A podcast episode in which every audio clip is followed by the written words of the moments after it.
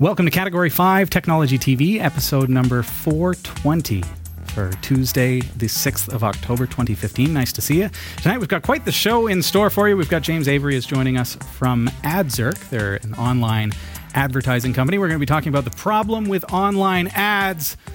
They suck.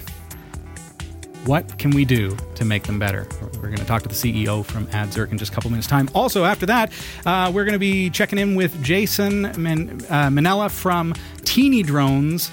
And uh, you, are familiar with them. Uh, we're going to be looking at their product line, uh, the uh, flagship Teeny Drone little microscopic drones. We're going to be checking those out as well as looking at a coming build so that we can build a racing drone as well. So that's all coming up. It's going to be an intense show. Enjoy the show, folks. Sasha Dirmeitis over there in the newsroom. How are you? I am great. It's going to be a great hour. Here's what's coming up in the Category 5.tv newsroom. Patreon's database has been compromised, but lucky for us, they use a strong encryption on their data. A fuel additive has been successfully tested to reduce the explosiveness of jet and diesel fuel. Japan will have driverless taxis on the roads next year. There's a new round of stage fright vulnerabilities that allow attackers to execute malicious code on more than 1 billion Android phones. And Amazon will stop selling Apple and Google streaming media players effective later this month. Stick around, the full details are coming up later in the show. This is Category 5 Technology TV. Starring Sasha Dirmeitis.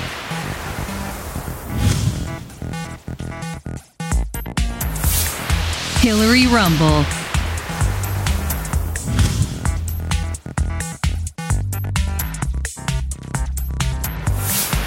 Krista Wells.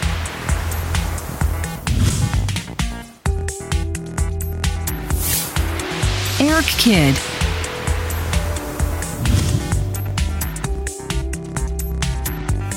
And your host, Robbie Ferguson.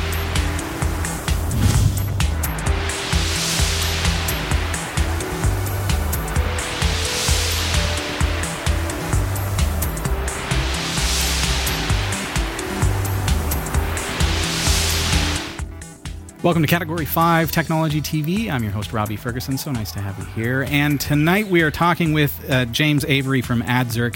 AdZerk is an online advertising agency that serves up billions of ad impressions each and every month. Customers using their technology include Reddit, BitTorrent, uh, Stack Overflow.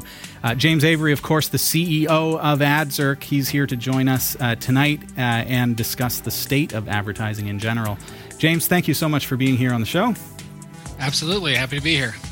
James, uh, there, there's a problem with advertising right now. We're going to get right into it.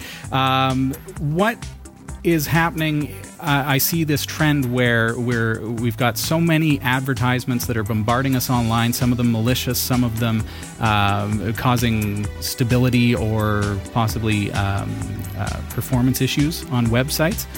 So the trend is is that people end up a- adding ad blockers to their computers and things like that, and it's having a, a terrible impact on some of the legitimate advertisers out there. Can you share a little bit about uh, about your perspective on this, being the, the CEO at AdZerk?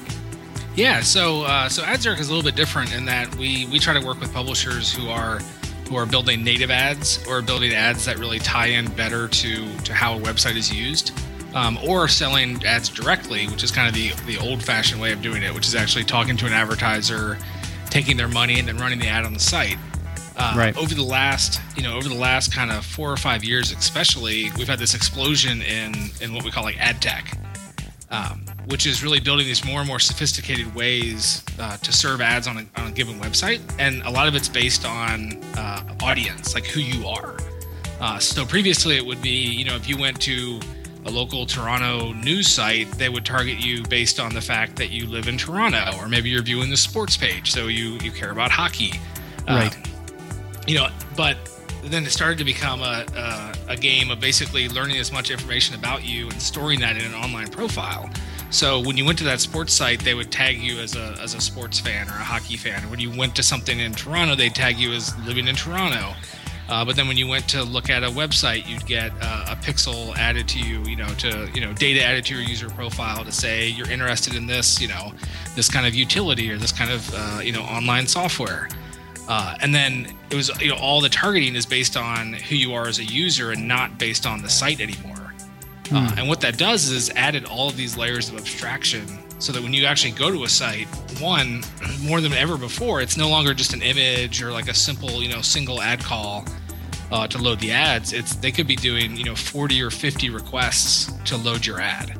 Wow. Uh, it- and that's because they're they're hitting so many different pixels or different Yeah. request servers.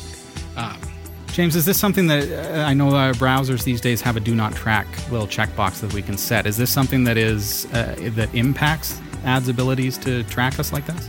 Yeah, so unfortunately, nobody really pays attention to that do not track. Uh, we're actually we're one of the first. Uh, we just recently announced that we're we joined uh, the EFF's uh, coalition, uh, their do not track coalition, to actually start giving our customers the ability to honor do not track. Uh, but for the most part, no online advertise, no online ad tech companies honor that uh, header. Wow. Uh, basically, in the browser, you can set do not track, and it then sends a header on each request. But there's no reason that they don't need to do it. There's nothing pushing them to do it. Um, Mozilla has actually done a lot in this space, and they're getting ready to turn on something called tracking protection, where what you can do is then say block anything that doesn't honor the do not track. Um, so it's good that the browsers are kind of starting to get into this. Um, of course, it can only go so far since you know Google Chrome is the the you know most popular browser and it's run by the world's largest advertising company. So they're not going to be incentivized to really cut down Okay. on uh, online tracking. That almost seems like a bit of a catch twenty two for sure. Um, when uh, now we were looking, uh, Sasha had a news story a couple weeks ago about um, how uh, malicious ad code was used to inject um, a a DDoS attack program into million, or I guess hundreds of thousands of phones. It was somewhere in the range of 750,000 phones, I believe, in, in mainland China. So these phones were then able to DDoS uh, an unknown server um, with an astronomical amount of traffic. So Cloudflare's assumption was that, or at least what they had found, is that it seemed this had come in through ad. Um, through ad serving online, and and the fear is is that okay, I as a user hear something like that, and the first thing that I'm going to want to do is install an ad blocker, uh, but then while I'm protecting myself in one regards, now I go to my favorite news site or possibly uh, an online resource such as category5.tv and I'm blocking the ads there for a legitimate revenue stream that's that's going to those services that I use. So ad blockers can kind of come across as being malicious in a way, can they not? Um, Yeah, no, absolutely. I mean, I think that ad blockers. I mean, I think it's almost they're becoming almost a necessity with with some of the malware that's out there and the amount of requests and the performance issues, and especially if you're on mobile, you know, that's your that's your data plan getting eaten up. Um, I think like uh, the New York Times did an article recently that showed that you know like 50% of I think it was Boston.com was was advertising or 60%. So if you're downloading it, you know, 60% of that content was was ad content. wow. Um, so it's like that's that's a huge hit to your data plan. It's a huge hit to your privacy because they're tracking you in ways that you don't understand and you haven't given them access to. And then also it has the potential for malware. And these Uh, are the- legitimate companies. Yeah, I mean, that these are all seems irresponsible to me if, as an advertiser to be putting that level of advertising in, in the faces of my, my users. Well, and it's really the publishers, right? So it's a what's happened is the the publishers, especially lots of these more traditional publishers, have been really crunched for money, right? Because the Sure. whole idea was turning print dollars into digital dimes, but then they're doing whatever they can to make to make money from you know their digital ads. And when it when it's you know install another pixel or install another you know script tag, they do it because they need that money. So a lot in a lot of ways, the publishers have been you know hurt by the move to digital, especially traditional publishers Sure.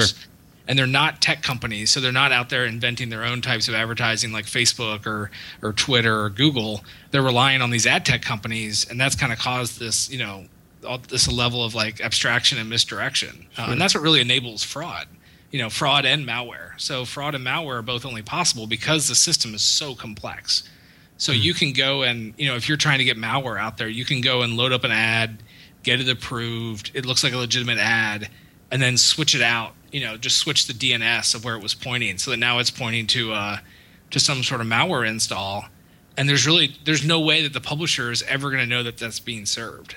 Um, Uh, the only way they can do it is there's there's actually there's companies out there that will that will scan it for you basically Okay. are scanning it from different IPs and things like that but it's very reactive right like it might it might take 15 minutes or, or 10 minutes or 30 minutes uh, and then you have to go turn it off, and so there's a human involved to like turn it off. So you're talking Hmm. about you know how many people would get infected if New York Times was serving malware for 15 minutes, you know, or even Right. one minute, you know. So I think that's because it's become so complex and there's so much, you know, abstraction and misdirection around ad tech that it's become easy to to slip things like malware in, and then also fraud is the other big thing, which is hurting legitimate publishers. Is that uh, like there's a company AppNexus who's a who's a large exchange that they came out publicly recently and said that when they started checking for fraud, 60% of their traffic was fraud Oh, you know, man. we're talking about, you know, that's tens of billions, if not, you know, probably 100 billion impressions a month of just fraudulent traffic that advertisers were paying for. Right. Now, this is uh, these are all really huge numbers. So, how does uh, a small blog uh, compete with this kind of thing? How do we, as content publishers, how do we combat this, or, or is there any hope for online advertisers? I think there. Is, I mean, I think for for publishers, I think there's a lot of hope um, because I think that things are going to get better. Um, I think one of the things is helping to drive. One of the problems that advertisers are driving. You know, they kind of they get to drive this in a lot of ways. Like Yeah. the big advertisers who are spending the large amount of money, um, they get to drive where things go. But you see big publishers like Facebook and Google and people like that who have built out better systems, um, and then the advertisers kind of have to go to them because they have such a big audience. Uh, I mean, we've seen with our, you know, with a lot of our publishers, they draw a line and they say we're not going to do that stuff. You know, like Reddit sells, you know, almost exclusively direct to advertisers that want to Wow. work with them. They Yeah. don't they don't put tracking pixels. They have a very strict privacy policy. Like that's not the norm. But we think that Yeah. the newer, more tech focused publishers are moving that way. Um, and I think that the traditional publishers gonna are going to have to catch up, and they're going to have to become more technically savvy, and and build innovative things that help Sure. them differentiate themselves. What, what kind of technologies should uh, developers be focusing on, and what technologies should be left kind of in, in the past? Yeah, I mean, so one of the things we do uh, at AdZerk to kind of promote ourselves for a second is that Sure. you know we have a you know we provide an API for for publishers to be able to build their own you know native ad systems. So you know Reddit has like a native ad system where you can sponsor a post on Reddit. Um, which is great because that's something that's unique to Reddit. You can't sponsor a Reddit post anywhere else. You can't get that kind of exposure anywhere else. Um, and basically, and they can use our API to kind of, you know, they don't have to build all the the back end to do it. You know, they don't have to go build their own ad server and things like that. Like we we give them those tools, but then they're doing the innovate the innovation and building something unique that they can sell to advertisers. Gotcha.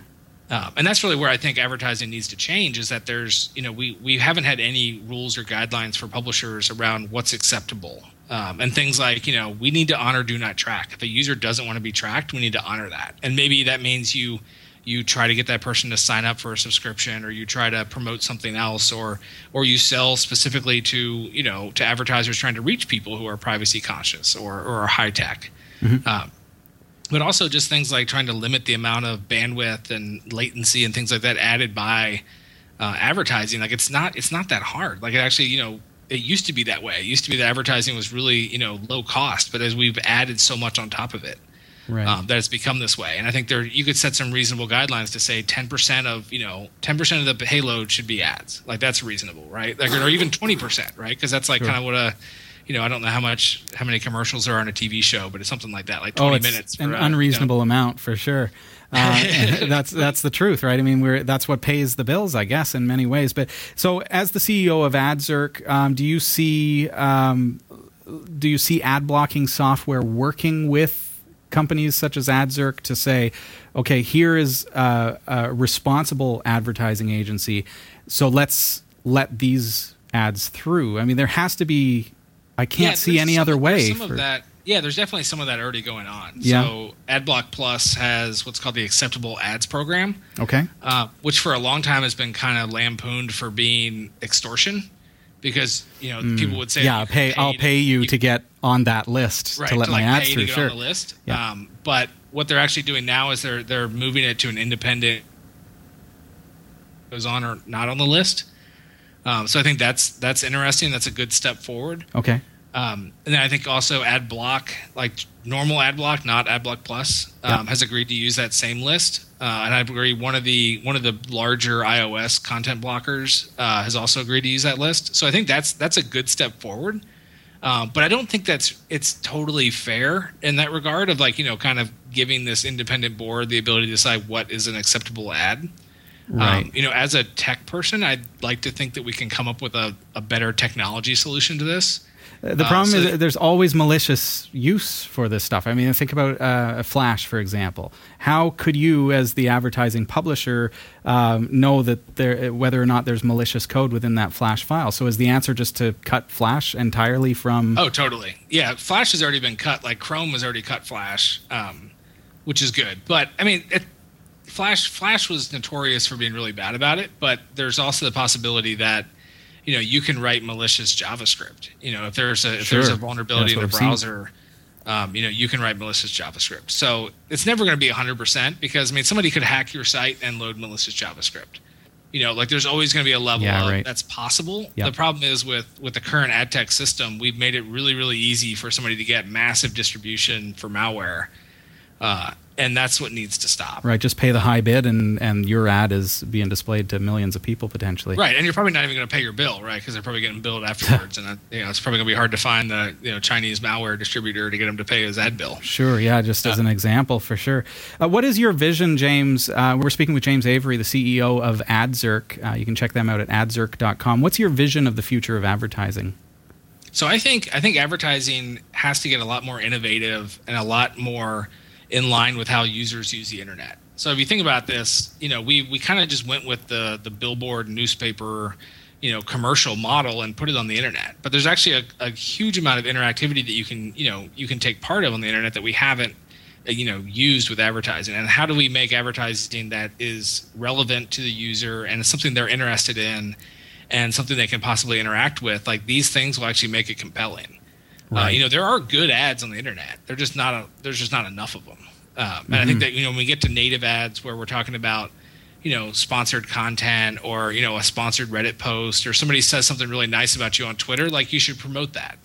Um, and too often that's just the advertisers haven't picked up on that yet. Too often like sponsored tweets on twitter are just you know the company saying hey buy our product. Yeah, that's yeah. not interesting. Like, why don't you, you know, it's like, it shouldn't be like, hey, watch category five this week. It should be, you know, pay to promote somebody who said, hey, just saw this awesome episode, you know, of category five. Like, that's a better way to promote Right. it it's more organic and it's more promoting, you know, why I'm going to Twitter. I'm not going to see ads. I'm going to see what other people think. Yeah, and that's uh, that's a gray area for sure. And and it's a tough thing because there's this line of okay, do not track, but show me relevant advertising. And with something as specific as Category Five technology TV as an example, I can guess okay well we've shown this product this product and this product on the show there's probably some interest surrounding those so i'm going to place ads on my site for those products and they'll link out to places that you can buy it for example but it's pretty impossible for me to continually do that as a content publisher. I, I really rely on the the third party advertising providers, and maybe that's you know the scale of maybe that's the difference between someone like Reddit who have entire staff that dedicate themselves to this versus a smaller blog or online webcast. So where where's the where's the balance for us? Yeah, I mean, I think it's. I think the, for me, I mean, I would I would be curious to know what the you know banners on your website could pay versus, you know, somebody who is you know sponsoring a, a segment on the show or something like Right. that. Like I feel like Yeah. that would be a lot higher value, and it is harder, and it does it is you know it it does take more work. Mm-hmm. Um, but I think like when it can provide enough value, I think it's really interesting, and I think you'll start to see you know the old ad networks were kind of problematic because there were usually people that weren't involved. Uh, but i think like something that i think we'll see a lot more of is things like uh, radiotopia. So if, if you're familiar with them they're a uh, it's a podcasting collective. Okay. uh, and basically i think what they've done is they've, they've kind of built it's part of a nonprofit it's part of prx which is a nonprofit um, and what they've done is they've kind of built this you know coalition of podcasts and they're helping sell advertising for podcasts where the you know the host isn't somebody who's going to go sell their own advertising um, and I think you should. You, I think we should see more of that kind of stuff. I think that's the kind of stuff that could really help. And these are, you know, going back to like the old form of ad network of, you know, getting like-minded groups together Right, that have similar content and selling Yeah. it for them. But ad networks really got perversed, you know, or perverted into these these monstrosities that just did everything programmatically, and it was all about, you know, Mm-hmm. making money. Sure. Um, you know, making it for the ad network, not necessarily for the publisher. True, true. James, uh, we're speaking with James Avery from AdZerk. Uh, James, where can users, viewers go to find out more about uh, the direction that, that ads need to take, uh, about your products and services as well? Yeah, so if you go to adzerk.com uh, and you go to our blog, um, we post a decent amount there. Um, I think we also have links to. Uh, I've written a couple of op-ed pieces for Ad Exchanger recently, especially around like how can we improve advertising, uh, and how can we kind of you know fix these these problems that are in the system right now. Very good, James Avery from AdZerk. Thanks for being here, man. Appreciate you Absolutely. sharing your expertise. Um, of course, the internet is is so uh, funded by the ads that you see, and so the instant that you decide, okay, I'm going to install an ad blocker because of a particular service is malicious or you've heard some some rumors that javascript is being used to exploit computers. And so the de facto thing is to install an ad blocker and you don't realize maybe that you're possibly hurting the revenue streams of other service providers. That's our perspective but then you as a content provider a blogger maybe you've got your own uh, podcast or, or show online uh, you you tend to rely on those uh, those ads uh, for your revenue and to be able to keep the, the bills paid. So uh, so it's something to consider. Uh, James, appreciate your time. Thanks for being here. Absolutely, thank you. Thanks. This is Category Five Technology TV. Just reach over here.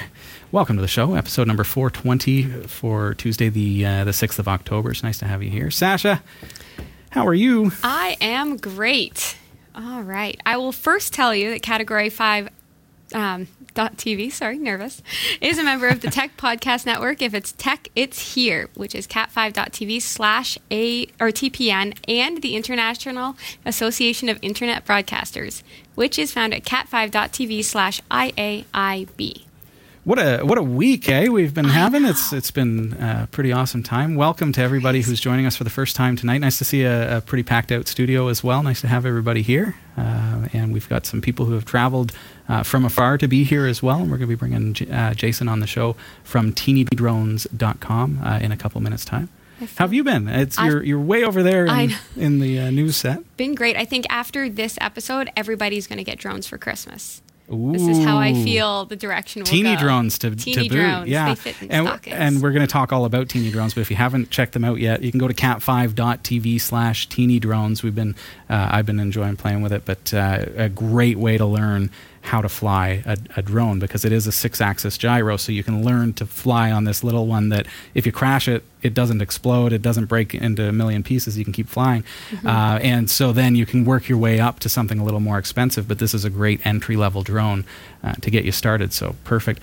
Uh, and we're going to be talking to Jason from Teeny Drones in just a couple minutes' time. So if we're ready, I'm we'll ready. head over to the newsroom. All right, it's Tuesday, October 6th, 2015, and here are the stories we're covering this week. A hack attack on Patreon's databases caused the leak of some information about Patreon users, but your passwords, payment information, and other sensitive information is safely encrypted. A fuel additive has been successfully tested to reduce the explosiveness of jet and diesel fuel. Tonight, I'll have the details on how this may save lives by making fuel tanks much less volatile in the event of a crash or attack. A taxi company in Japan will begin testing their driverless taxis on roads outside of Tokyo beginning next year. They're calling it Stage Fright 2.0, and it allows malicious code to be executed on practically any Android device going all the way back to Android 1.0. We'll tell you what you need to know coming up. And Amazon is taking a sledgehammer approach to drive more users to purchase their line of TV media devices. They're cutting out Apple and Google media, media devices from the Amazon shop. These stories are coming right up. Don't go anywhere. You've got mad skills. Now hone them. Learn new skills or improve your existing ones with online video tutorials and training from lynda.com through our special link at cat5.tv slash lynda. Learn software, technology, creative, and business skills you can use today to help you achieve your professional goals. Join today and start learning. We'll give you this chance to try it absolutely free with unlimited access to all of the courses. Sign up now for free, cat5.tv slash lynda. I'm Sasha Dirmeitis, and here are the top stories from the Category 5.tv newsroom. About 15 gigabytes of data, including names, addresses, and donation information, have been published online following a hack attack on crowdfunding site Patreon. Patreon allows people to make regular donations to artists for projects. Projects currently seeking funding include a science video series featuring former International Space Station Commander Chris Hadfield, and Category 5 uses pa- Patreon to fund this show as well as the other programs we offer. With that in mind, we are entirely confident that the payment information was not accessed. According to Chief Executive Jack Conte, credit card details were not stolen. In fact, he revealed that they do not store full credit card numbers on their servers and no credit card numbers were compromised. In addition, although accessed, all passwords, social security numbers, and tax form information remain safely encrypted with a 2048 bit RSA key. He said that the passwords were stored only in their encrypted forms, and so accounts are generally safe, but users are still urged to change login details just as a precaution. According to Patreon's statistics, the site attracted 16 million viewers per month as of this past June. The site was breached during a test or a debug version of the site, useful for developers, but in this case, also visible to the public. So, Robbie, if Yeah. Patreon users are worried in any way, like our Patreon users, all they have to do is change their login password or their entire yeah. login information. Well, I think the the password is the key thing. Mm-hmm. Um, it, it's it's good to note that uh, Patreon used good security practices in order to store your data. Um, it's an unfortunate case where.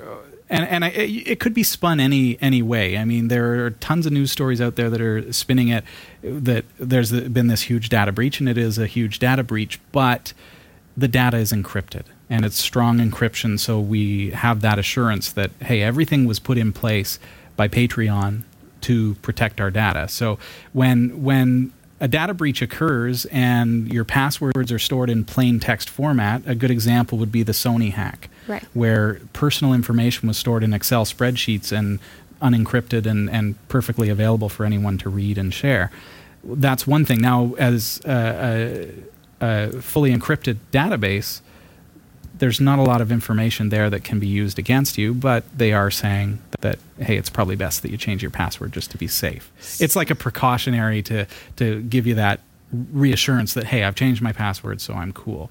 But payment data, passwords, all that social security numbers, everything that has to do with identity theft or anything like that, were fully encrypted and, and should be considered, you know, well, Okay. they were taken, but they can't be read. So this is So it's it's one of those tough it's like a good but- story, bad story. Yeah, like, a little bit. There was a data breach, but guess what? We passed the test. kinda. Yeah. Yeah. it's it's a shame that it happened and it, it shouldn't have happened, but Mm-hmm. at least our data is is stored securely. It's like if a, a backup drive had all of your files on it and personal files at that, and it was sitting on the front seat of your car, and somebody broke the window and took it.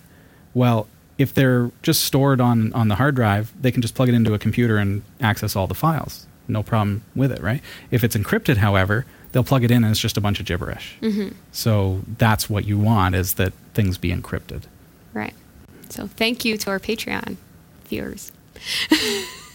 Yeah, it's it's a tough call because it, I, I want you to to understand that because we do use Patreon, right? Mm-hmm. And and perhaps I should say if you're if you have lost any confidence in them at all, which I would suggest that you you reconsider that because, like I say, they they have safe uh, storage.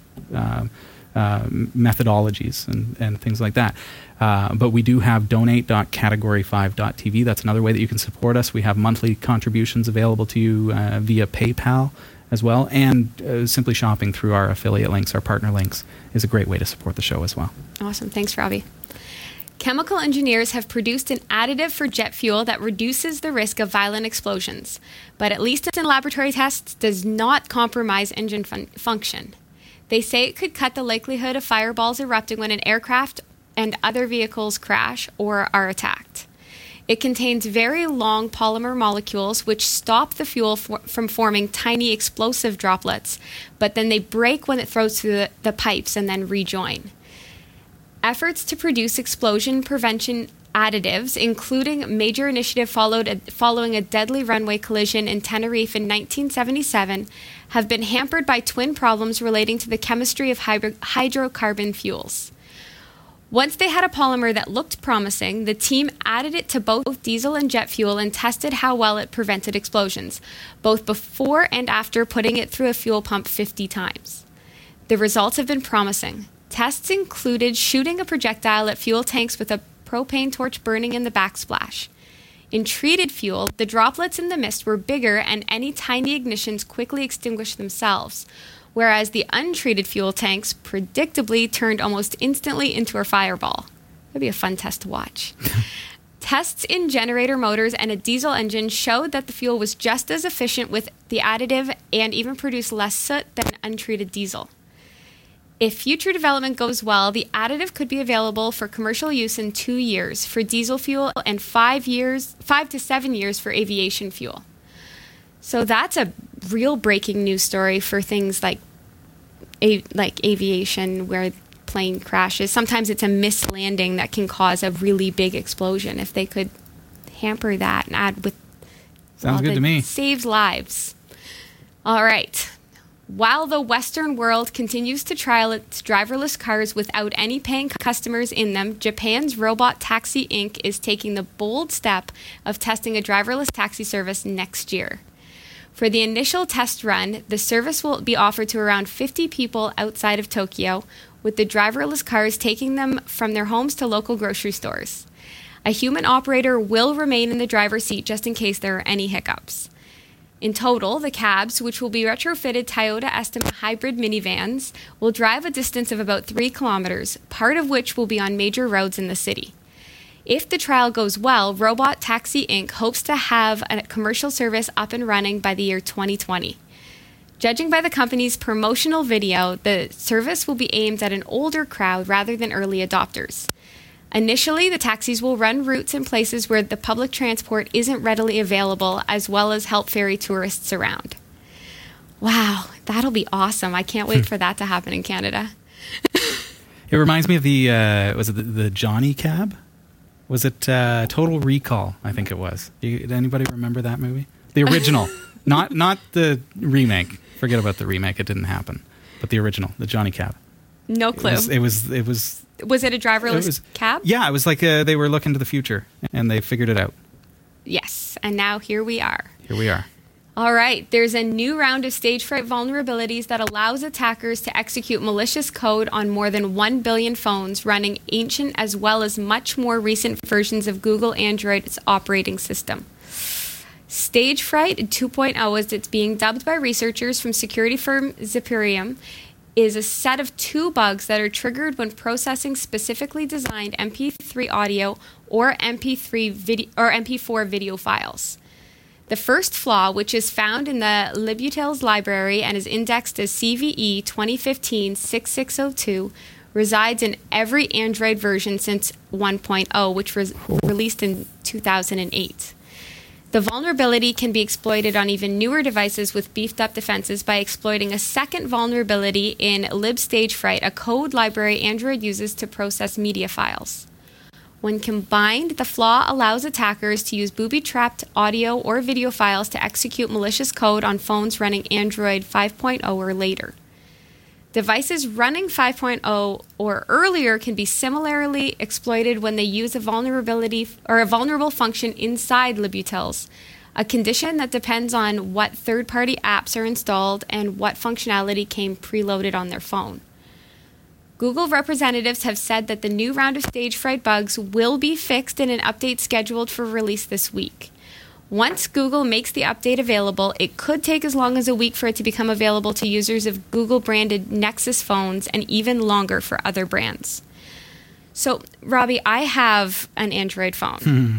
How scary is that? Well, yeah. So, And- and really you wonder any- about those ads again. It's, it's just it- another entry point, right? exactly. Yeah. So hopefully they hurry up with that that debug. All right. Amazon is to stop selling video streaming TV devices from Google and Apple because they don't interact well with its own media service. The online retailer said it had made the decision to avoid customer confusion and the devices will be removed fr- from sale by October 29th. Amazon wants to sell products that work with its in house streaming video service known as Prime Video. Prime Video is not available on Apple TV or Google Chromecast, but it can be watched via an app on Apple Android Apple and Android smartphones and tablets. Amazon said along with its own Fire TV, it will continue to sell other companies' devices that are compatible with Prime Video. These include Microsoft Xbox and Sony's PlayStation. Amazon has rapidly expanded its online content, using it to attract subscribers to its Prime loyalty membership scheme, which offers fast delivery on, pur- on purchases. And Google has just unveiled a new version of its Chromecast TV device, and Apple is due to release it, the latest version of its TV this month. Richard Windsor, analyst at Edison Investment Research, said that by refusing to sell such products, Amazon could be diminishing the experience of its users. Amazon has used similar tactics with book publishers. Last year, it blocked pre orders for some books from the publisher Hachette, while the two sides negotiated over prices. Many authors were angered by the move and accused Amazon of being anti competitive. One analyst calls it a sledgehammer approach and says it implies that Amazon is doing everything it can to prevent users from accessing what very well may be superior service from its competitors. I.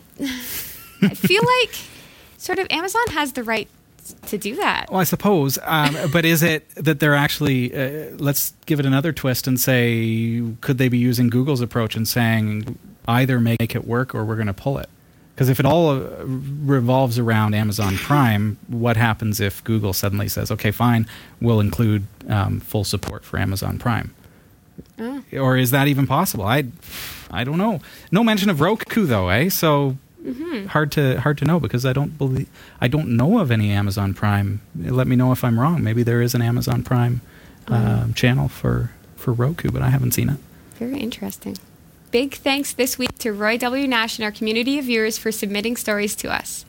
If you found a, sto- a news story that you would like to send, email it to newsroom at category5.tv.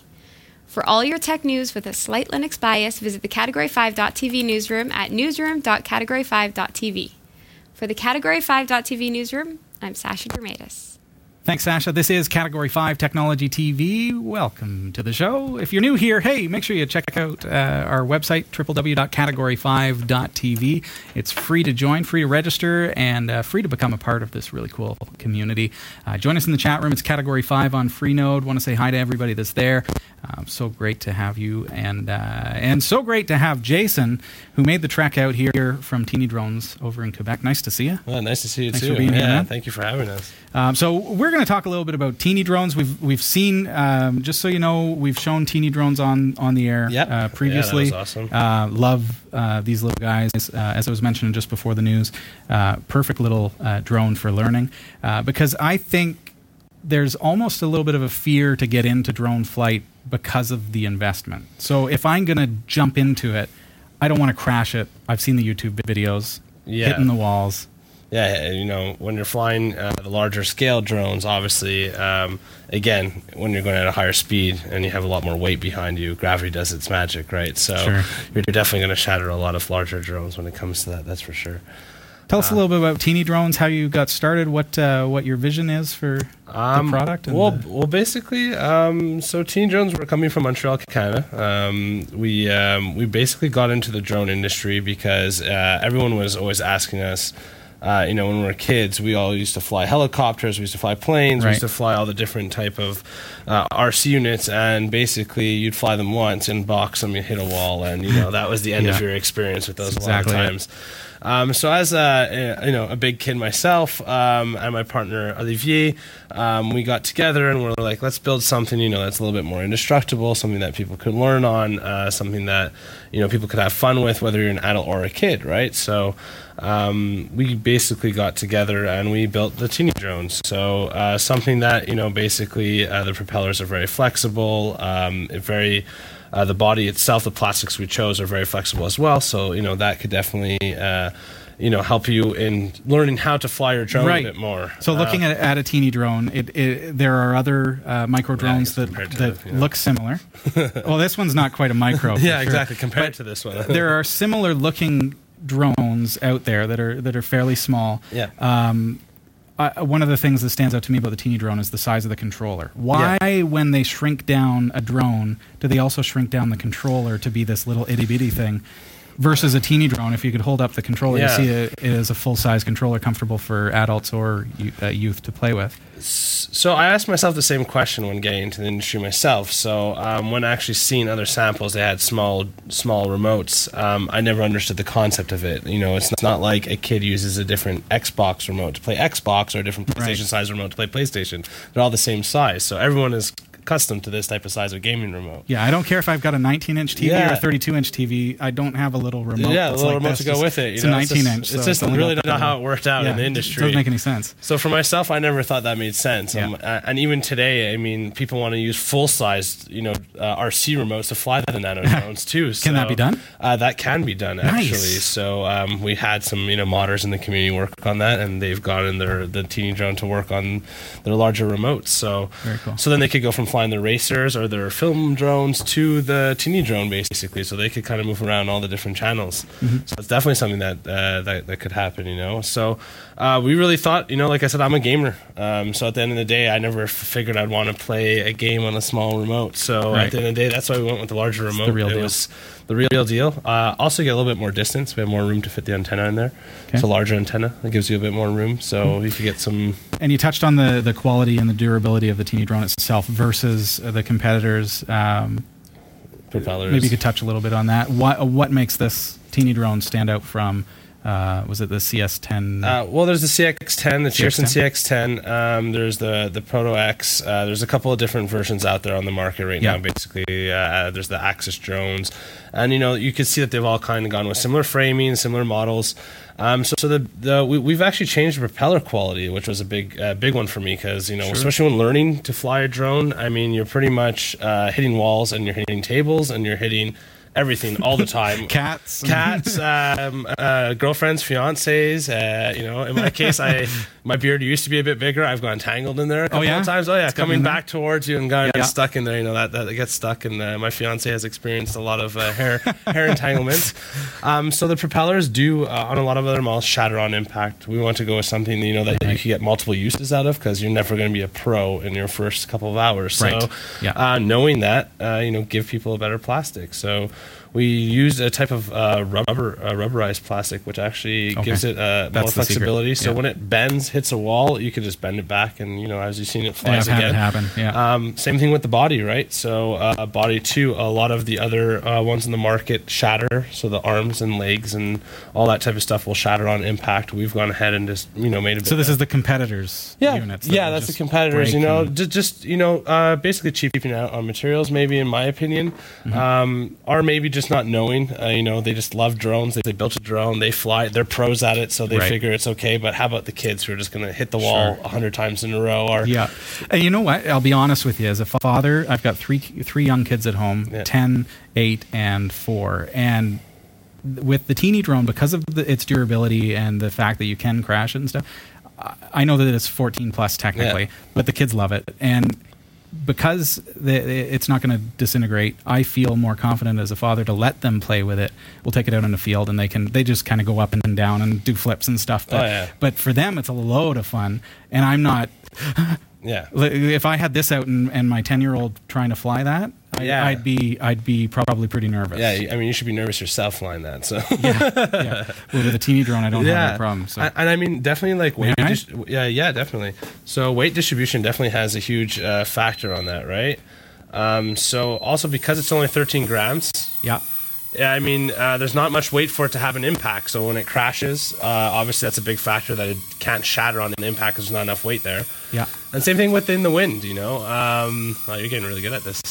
Uh, even in the wind, you know, people are always like, "Oh, but you can't fly it outside." But I'm like, I mean, you, you know, you, the thing is, it's so small and has no weight. There's not much weight to push in the wind. Yeah. So uh, I've gone outside in some really windy conditions and done the test. Sure. And of course, it's going to be more difficult flying on anything in the wind. That's normal. But I mean, these are incredibly light. yeah, so But I they do mean, fly. They- but they, they do offer- fly in the wind, and they and can part of compete against the, the, wind. uh, the I mean, if it's 100 well. kilometers outside, I mean, I don't think anyone should be outside flying anything No. 100 kilometers. You know, 100 Yeah. kilometer winds. But people do light. like to make that argument a lot. So Okay, so we've got some other components here. Um, teeny drones, of course. Uh, now, this I should point out, this is the limited edition teeny drone. So this includes what?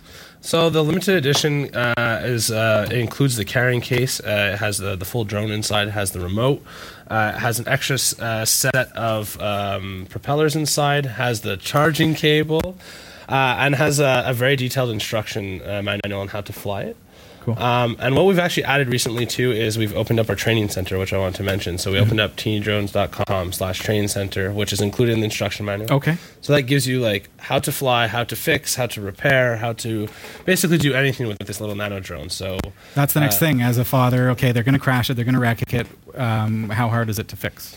So uh, again, uh, something that's quite easy to fix. Uh, I mean, at the end of the day, it has four small screws. So I mean, once you take those off, all the components are seen.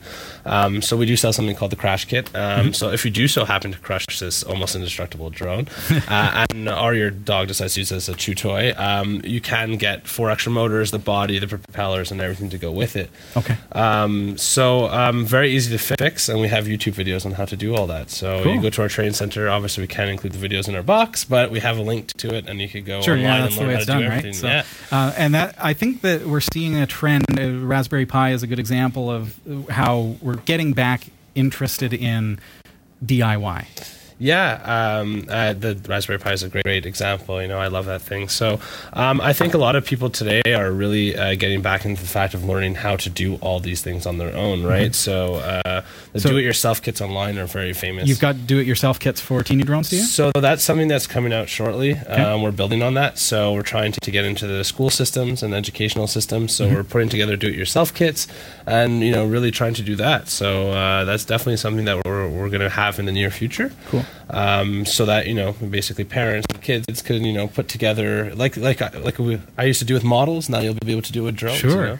It's or the when you used to build modern- your Lego day- boat with your Yeah. dad, with your dad or your mom. You know, I, I don't think as a you know three or four year old or five year old you knew how to build a whole huge ship yourself. So this Mm-hmm. is something that you know you'll be able to do with them and enjoy. Great. This is Category 5 Technology TV. You'll find us online, www.category5.tv. I'm talking with Jason Mainella, who uh, joins us from Teeny Drones. You can find out uh, through our link uh, more about them, cat5.tv slash teeny drones. Uh, and you can also pick up uh, Teeny Drones, uh, which are uh, becoming more and more readily available. I noticed that they're Yeah. on Amazon Canada at this point. Yeah, we just got onto Amazon. Um, we're reaching out to some larger uh, stores to be announced soon, so that's coming soon. Very good. Um, and basically, you can pick us up online as well, anywhere. Very cool. Now, this is obviously teeny drones are what uh, it's it's in the name. They're very Yeah. very tiny. We can't really show you up close and personal with the uh, components, but you've brought some larger scale components here to show us what how what is this that we're looking at? Um, so basically, what I've done here is, um, since the teen drone is actually a beginner drone, right? Um, Yeah. One people are always going to be interested in expanding on their skill level. So eventually, you know, people are seeing these type of drones out. Um, you know, this is uh, what's called a racing drone. Um, so people are getting more into the sport side of drones, um, uh, the video side of drones. Um, so. Uh, basically, what we w- our goal to do from teen drones is eventually to so that people could build their own kits, like you said, to, to do it yourself Right, is right, right. getting more popular with the Raspberry Pis, with computers, with general electronics, robotics, all that type of stuff. So we're really, really looking to get into the crowd of people who want to build their own drones and uh, fly them, race them, and learn uh, the technical side. Okay, So- uh, ba- just Okay, back, yeah, just yeah. to halt for a second. Yeah. When, when you say racing, what are we talking about? Um, so, uh, in particular, this drone right here that you see on the table. Yep. So this one is a drone racer, and its maximum speed is actually 80 kilometers an hour. So this drone goes really fast. Uh, so there is a set group of people out there, um, you know, that are creating organizations and groups, and they're getting out there and they're basically building obstacle courses and races. And I mean, they're doing it on a professional level. So this is not something, um, you know, that um, is much. This is getting real. this is getting very real. Yeah, I mean, cool. uh, um, you know, the IDRA International Drone Racing Association is a big one. Um, they're huge in the states. They haven't reached to Canada yet, but I mean, they're just putting on shows. And I mean, when I watch these guys, I'm impressed. You know, it brings me back to the BattleBot days and the Oh, Junkyard yeah. Wars and all that type of stuff. You know, like that's what I liked watching on TV when I was a kid, and I can't wait to see, you know, these things emerging into that now. Pretty much. So, Teeny Drones is a company. Are you providing kits that we can start building things like racing drones? What's Um, the connection there? So, so uh, as a drone company, we decided to open up something called uh, BYOM, Build Your Own Multi uh, Multi Rotor. Okay. Um, so basically, that's the onset. Um, we're basically just um, using our, you know, telling every all our clients that are using the teeny drone as a beginner and basically evolving into something a little bit larger. So anyone who has an interest, we're willing to, you know, help them through that ease ease that process for them. You know, bring them from Right. a small guy that they can learn to master, fix and repair for a couple of bucks, you know, and- and getting into the you know the, the larger sport because you know the big difference again. You know, you break a teeny drone motor, you're looking at maybe three four dollars. You break you know a, a racing Right. motor, you're looking at twenty to forty dollars. So right. Yeah, there's a substantial difference. Uh, I can tell just by looking at it. yeah, you know, you could just tell, you know, the plastics. This is, uh, you know, carbon fiber, aluminum, and G10. So, you know, you're looking. Mm-hmm. So do at- you work to uh, collect the the contents of these kits and you figure out what works well together, what flies well together, Yeah. so that I don't have to get onto the web and try to figure it out myself?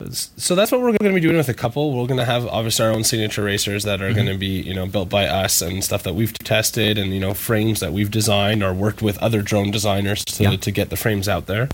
So we'll have our own set kits and then you could buy all the accessories and we could either sell it to you built or we could sell it to you uh, disassembled. So you could build it yourself. Oh, okay. So you're going to have like So for the DIY uh, uh, people that you know enjoy doing it yourself, well, I could get this as a bunch of parts like this. yeah basically like Or you I can can, buy see like here. this. so this is you know Let's see if uh, I can. I'm gonna see if I can get right in Yeah, here. maybe There get we in. go. Yeah. So this is the carbon fiber frame that you would get normally with uh, you know your drone. So you have your top plates. You got your even this is this is actually to I don't know if we could.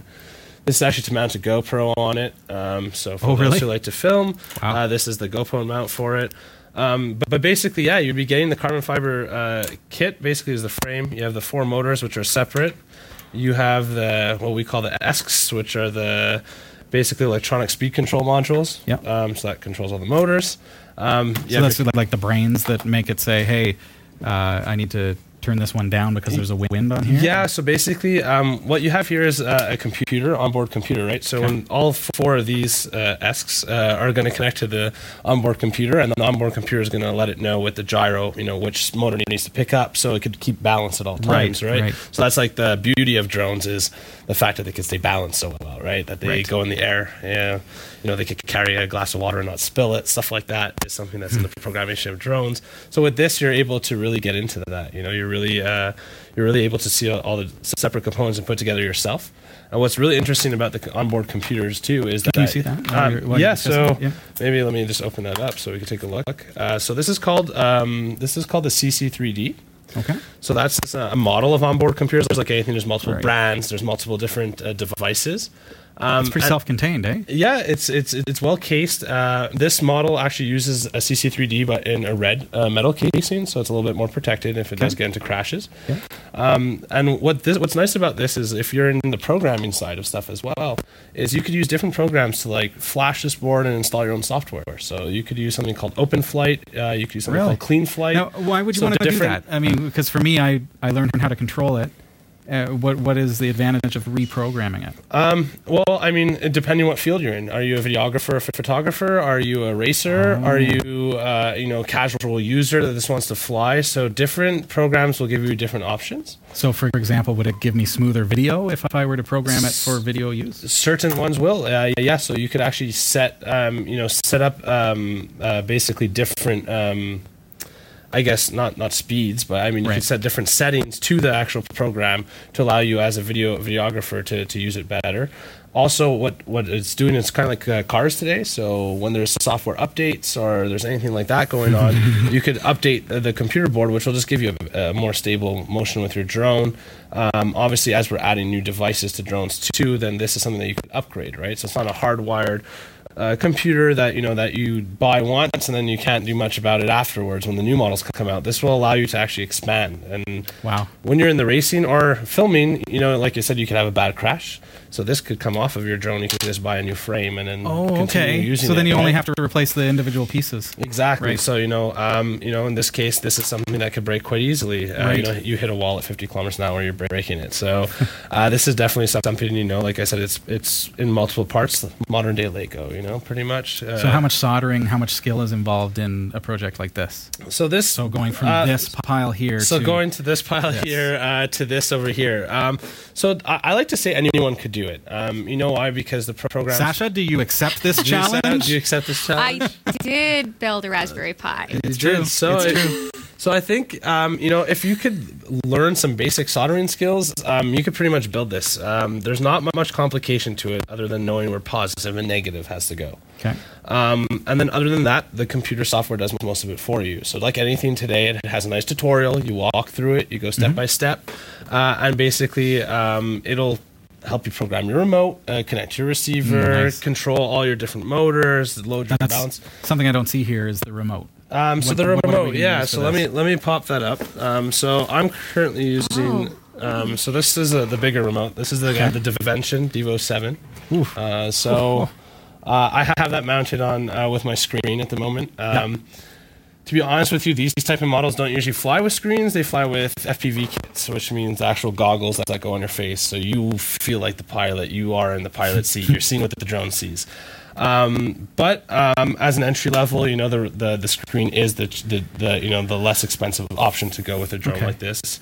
So when you're looking at this remote and you're looking at you know the teeny drone remote, I mean you're getting a lot of different uh, functionality that you can involve in here. So um, what's nice, like I said again, with the programming of these ones is that you could actually program you know like hover motions on your switches. So you can actually program your drone to hover in one stable state. Um, if you're adding GPS functionality to these drones, you could you know set set the go home button. Is this well. that modular that I could just? Add, you can just add to it, yeah. Adding stuff? You can just Cup keep holder? adding uh, cup holder, you know, uh, coffee dispenser. Uh, Ooh. Now okay, so th- with the screen, where's it pulling the video from? so I don't see like a. So that so actually uh, so Okay, so the screen itself has a FPV. So uh, the screen is attached to this. Well, you see the antenna on the drone right here, Yeah, actually, okay. and you got the camera right in the front there. Oh, So okay, this let's is like this- uh, pull up an overhead for you. So we've got the, antenna on the side here. So this is for the uh, for the video, this is for the video feed, yeah, not exactly. the uh, the controller. no, the controller. the No, it camera has a, up s- here. a smaller, a smaller uh, receiver for the. is that strictly FPV or can it Um, record? Um, so for this model, it's strictly FPV right now. There's no recording attached to it, but again, something that you can do. Okay, you um, mentioned the GoPro. So again, you can add a module to this, um, which will then allow you to record uh, your FPV as well. So Nice. again, everything is modular on the drone, depending on what you want to do. If you want to get into videography and photography, you could turn this drone into a video, videography and photography drone.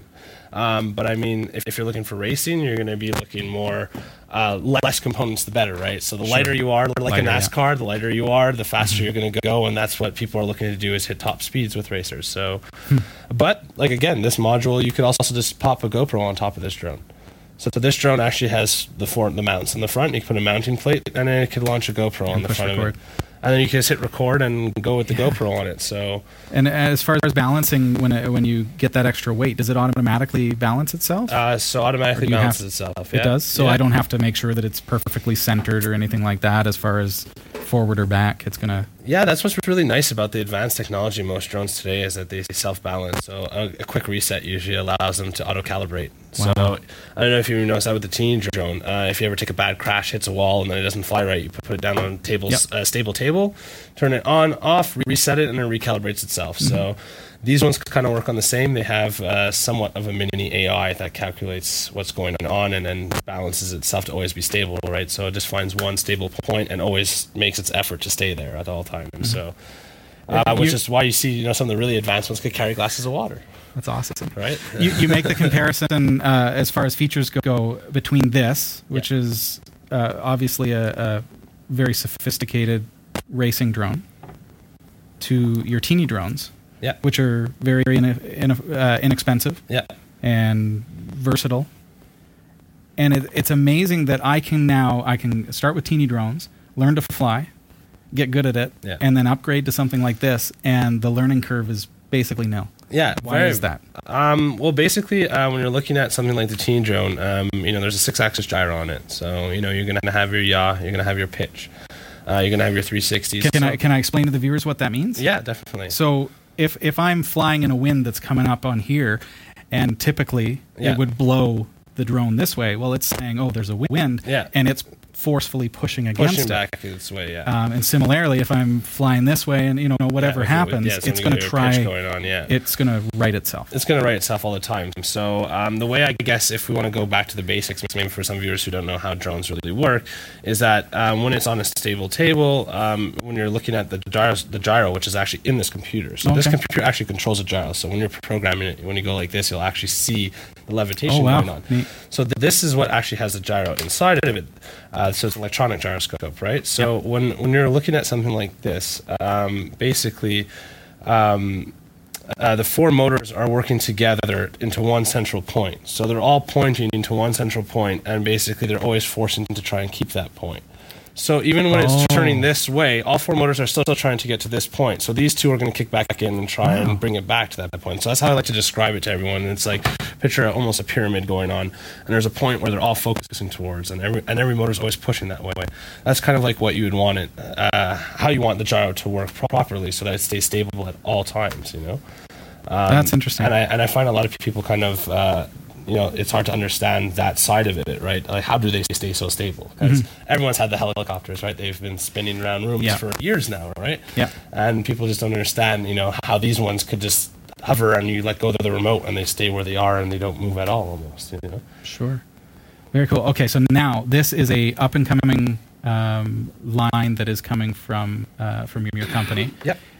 Can we contact you to get a hold of one of these now, even though it's not technically available? Yeah, I mean, you could you could hit us up on our email at info at teenydrones.com. I mean, we are looking for like beta testers and people to help out with, with the growth of the company as well. Yeah. So, um, you know, people who are willing to you know try this model out, fly it a bit, and send us some fixes, some you know enhancements that we could do to it. I mean, users will definitely find something. I think we've got a with it and whole room back full of beta testers here. Yeah, today. exactly. Yeah. Right. So, I mean, Everybody's if I tried flying that, the whole thing would be a fix. But yeah. well. You can start with a teeny drone. I See, smashed the wall and it didn't work after. So how do we fix that? Yeah, yeah. Good to start with the teeny drones, work your way up. Good idea.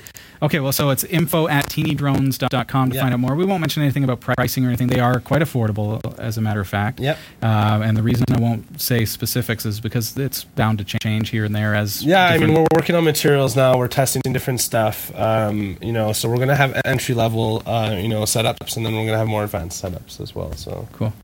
Will they ever go faster than 80 kilometers an hour? oh, that's definite. I mean, the thing drones will just get faster and faster as they go. I don't think there's gonna be a limitation to that right now. Cool. I mean, as for our drones, I mean, um, depending what we want to do with them, but I mean, I've seen, I've already. He's like, oh, yeah. Oh I, yeah, I mean, I'm definitely gonna have my own a, a, a different model that'll go with different speeds. But I've already seen some drones going over 150 kilometers an hour, which What? is wild, right? So, What? So people are. Where do you get a field that big? Like, you couldn't Um, race around a racetrack. Yeah, the, these are racers. Like you know, they, they stop on you know they, they could do like um, hairpin corners and stuff like that. Yeah. They could really just go around anything. You know, so these guys are f- pro racers. I don't even know. Like most people can't even drive a car at 150 kilometers an hour. Yeah. So people are flying drones at that speed and they're just whipping around courses. So I don't. And with, with these people Practice, that are that are racing at that speed, now of course, when you, when you get going really really fast, you're going to kind of have your nose pointed toward the ground a little bit. So you're getting like, So a with the- ground view. Yeah, so we see that FPV camera uh, focused on the front. So am I looking at the ground as I'm flying? What happens? Um, yeah. if I'm doing 150 kilometers an hour, I'm not going to be able to really. So this this particular uh, camera um, that we're using on this drone has a little bit of a wider view. Um, Oh, okay. but um, most but again, you're still looking a lot at the ground. So Yeah. when you are a racer, you are kind of guessing. You're calculating the guess at a certain angle. You shouldn't. be- Danger, Will Robinson. well, you shouldn't be dropping at Sure. that point. You should be staying at the same level and just going forward, and then coming around a corner and hoping that you're keeping that level. But again, that's practice, right? That's a lot, a lot of practice. Um, I like to, uh, to, you know, think of like NASCAR. You know, like how people drive at, was it 200 and something kilometers an hour on a track. Um, you know, and they're learning every little piece of that track and how to gain their time ahead. So, Yeah. like, you know, the same thing's going with drones. You just got to practice every day and get really good learn at the it. course. So that's pretty much it, you know. Very cool. I- know it's a 1080p camera. That's cool. So I'd, I'd definally be interested in. But you know, the the biggest technology I think that's going to change that for racing, and I mean even for filming, is attaching the FPV goggles, the goggles you're actually Yeah. Um, and I've heard people that will crash and then they fall over because oh yeah, they're I, so I mean, I, I've done it a couple of times, right? Like Yeah. jump out of the way, like especially Yeah. when you're flying back towards yourself and you see yourself in your own camera, which is a weird thing to see, right? Out of body experience. drones, yeah, it's like out of body body experience going on, and the drone's flying, in, you know, 50 to 80 kilometers at you. Uh, you sometimes do tend to jump, or even when you hit a wall, I mean, you're still gonna like fall backwards Right. because like you feel like you hit the wall. I mean, I don't know, like you're pretty much into it. Uh, Yeah. You know, while you're flying, you're not thinking like, well, am I flying this or am I just using the remote? No, you're thinking you're flying it. when we you were kids, uh, Wonderland had a ride, a ride which was really just a like an IMAX theater, and you stand and and it feels like you're in the car, Yeah. and yet you're completely stationary. So I would think you'd, it would be kind of the same Oh yeah, and, sensation. and I think I think it's going to go to the next level where you're going to have. I don't know if you've seen like hydraulic chairs yet. yeah, So you know people have built racers. They're not- right? no. So imagine connecting that to an FP, FPV kit on, on this. I, I don't think getting it's been done, but I mean that's something I would love to. well, now that you've said it on the air, yeah, now happen. now it's out somebody's there. out someone doing someone please build it Yeah. and send me one. send them an email. someone send me an email. I'll buy one. Can you show us the just? We're almost out of time here, Jason. But uh, if if you could show us the lighting apparatus that you showed me before the show, Oh, 'cause I think yeah, that's really so- cool. And and one of the questions that is uh, that keeps coming in: teeny drones. They're very very tiny. Um, oh, cool. okay, yeah, we got the lights there. Okay, so Okay, so it, it- this is for night flying and just Um, for awesome. So um, eventually, yes. Well, drones are hard to see. Um, so having you know a big bright light flashing in the back um, is going to allow you to see that that's the back of the drone. So Right. when the flashing light is the back and the forward two eyes is is you know being very bright. that helps a lot for sure. Again, also for night flying is a lot of the fun. I go out at night and fly with it, and the camera itself is night vision on it. So I mean, you get some really, Really? cool Oh, uh, nice. night flights with it. Yeah. Um, and you can see really well. They're really bright LED Too cool. lights, right? So you're getting a lot, a lot of brightness out of them. So, Nice. and if you ever do lose it in the field that you're flying in, you, you know, You- you can- it's to easy to find it. Yeah, yeah. finding something that's just dark black and, and sure. dark red in the middle of a field might be a little bit hard. I like the light bar at the back too. I don't know if you can see that really at home because we're 30 frames a second and it's kind of flashing an LED. But uh, it is. yeah, and you could change the settings yeah, you that. can't even see it flash. It's Yeah. actually flashing every every split second. So there. you could change the settings to do uh, faster flashes, less flashes, or a Yeah. solid bar. Um, again, just how you fly and how you want to identify your own drone, basically for that. So the question I'm getting is uh, teeny drones. Yeah. Do you have or will you ever have cameras in these bad boys? Um, so actually, Which is kind of creepy. When uh, it, it- it's very small, right? so for your show, you know, we just decided to bring out a prototype with us, which is a mini drone, nano drone with a camera. So we do have a version with a camera. It's not complete yet. So as you can see, um, Let's let's. Get, it's using oh, a you four. can get in there. Thanks, Yeah, Braden. uh, yeah. Wait. Braden's over here. Okay, yeah, he'll- sorry. Get right in there. So um, as you can see, uh, it has a very small camera. It's a 480 uh, p camera, so you're still getting some de- decent all right. resolution out of it. Um, it's a lot of fun. Um, the camera is really neat. You can take pictures. You can do video with it from the remote. Um, we're just trying to work out some battery issues. Obviously, as you're adding cameras to uh, small electronics, Sure. um, you're Very always limited batteries, on. Yeah, you're limited on this amount of flight time, right? Which is what everyone wants. Yeah. So everyone's like, "Oh, right, cool. There's a camera, but like, if you only get three minutes of flight time, how much can you really film or take pictures of, right?" Yeah.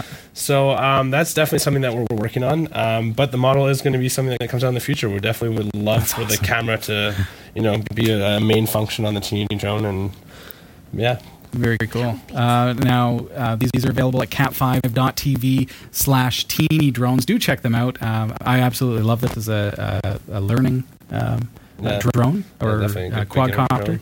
So check it out. Cat5.tv slash teeny drones. And uh, Jason, it's so nice to have you here. yeah Thanks for making yeah, the trip yeah, and, and being on much. the show. Yeah, definitely. It's all very it. exciting. I love the line that uh, that you're bringing into Canada. And uh, uh, speaking of Canada, are these available in the United States or anywhere else in the world? Yeah, so uh, basically, uh, the teen drones have been shipping out worldwide, uh, as it so happens to be. So uh, we've been shipping out to uh, about 32 different countries at the moment, and we're strongly pushing our marketing to the states. So hopefully, for the Christmas season, Fantastic. uh, they're going to have that. Um, uh, speaking of uh, ordering online, go to cat5.tv slash teeny drones. We've got a coupon for 10% off for you right there. Perfect Christmas gift. Uh, and uh, Jason, such a pleasure to have you here. Yeah, thank you for, yeah, thanks thank you for joining us. us. This has been Category 5 Technology TV. Thank you so much for joining us tonight. I hope you enjoyed the show. And uh, next week, we've got a brand new co host who's going to be joining us. And uh, I'm looking forward to a great, great show uh, and a, a great week to everybody. So check them out. Take care, everybody.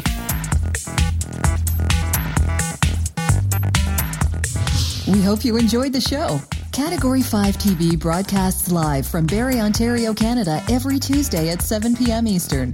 If you're watching this on demand or through cable TV, check out the local showtimes in your area at category5.tv and find out when you can watch live and interact in the community chat room. Category 5 is a production of Prodigy Digital Solutions and is licensed under Creative Commons Attribution 2.5 Canada. We'll see you next time. Thanks for tuning in.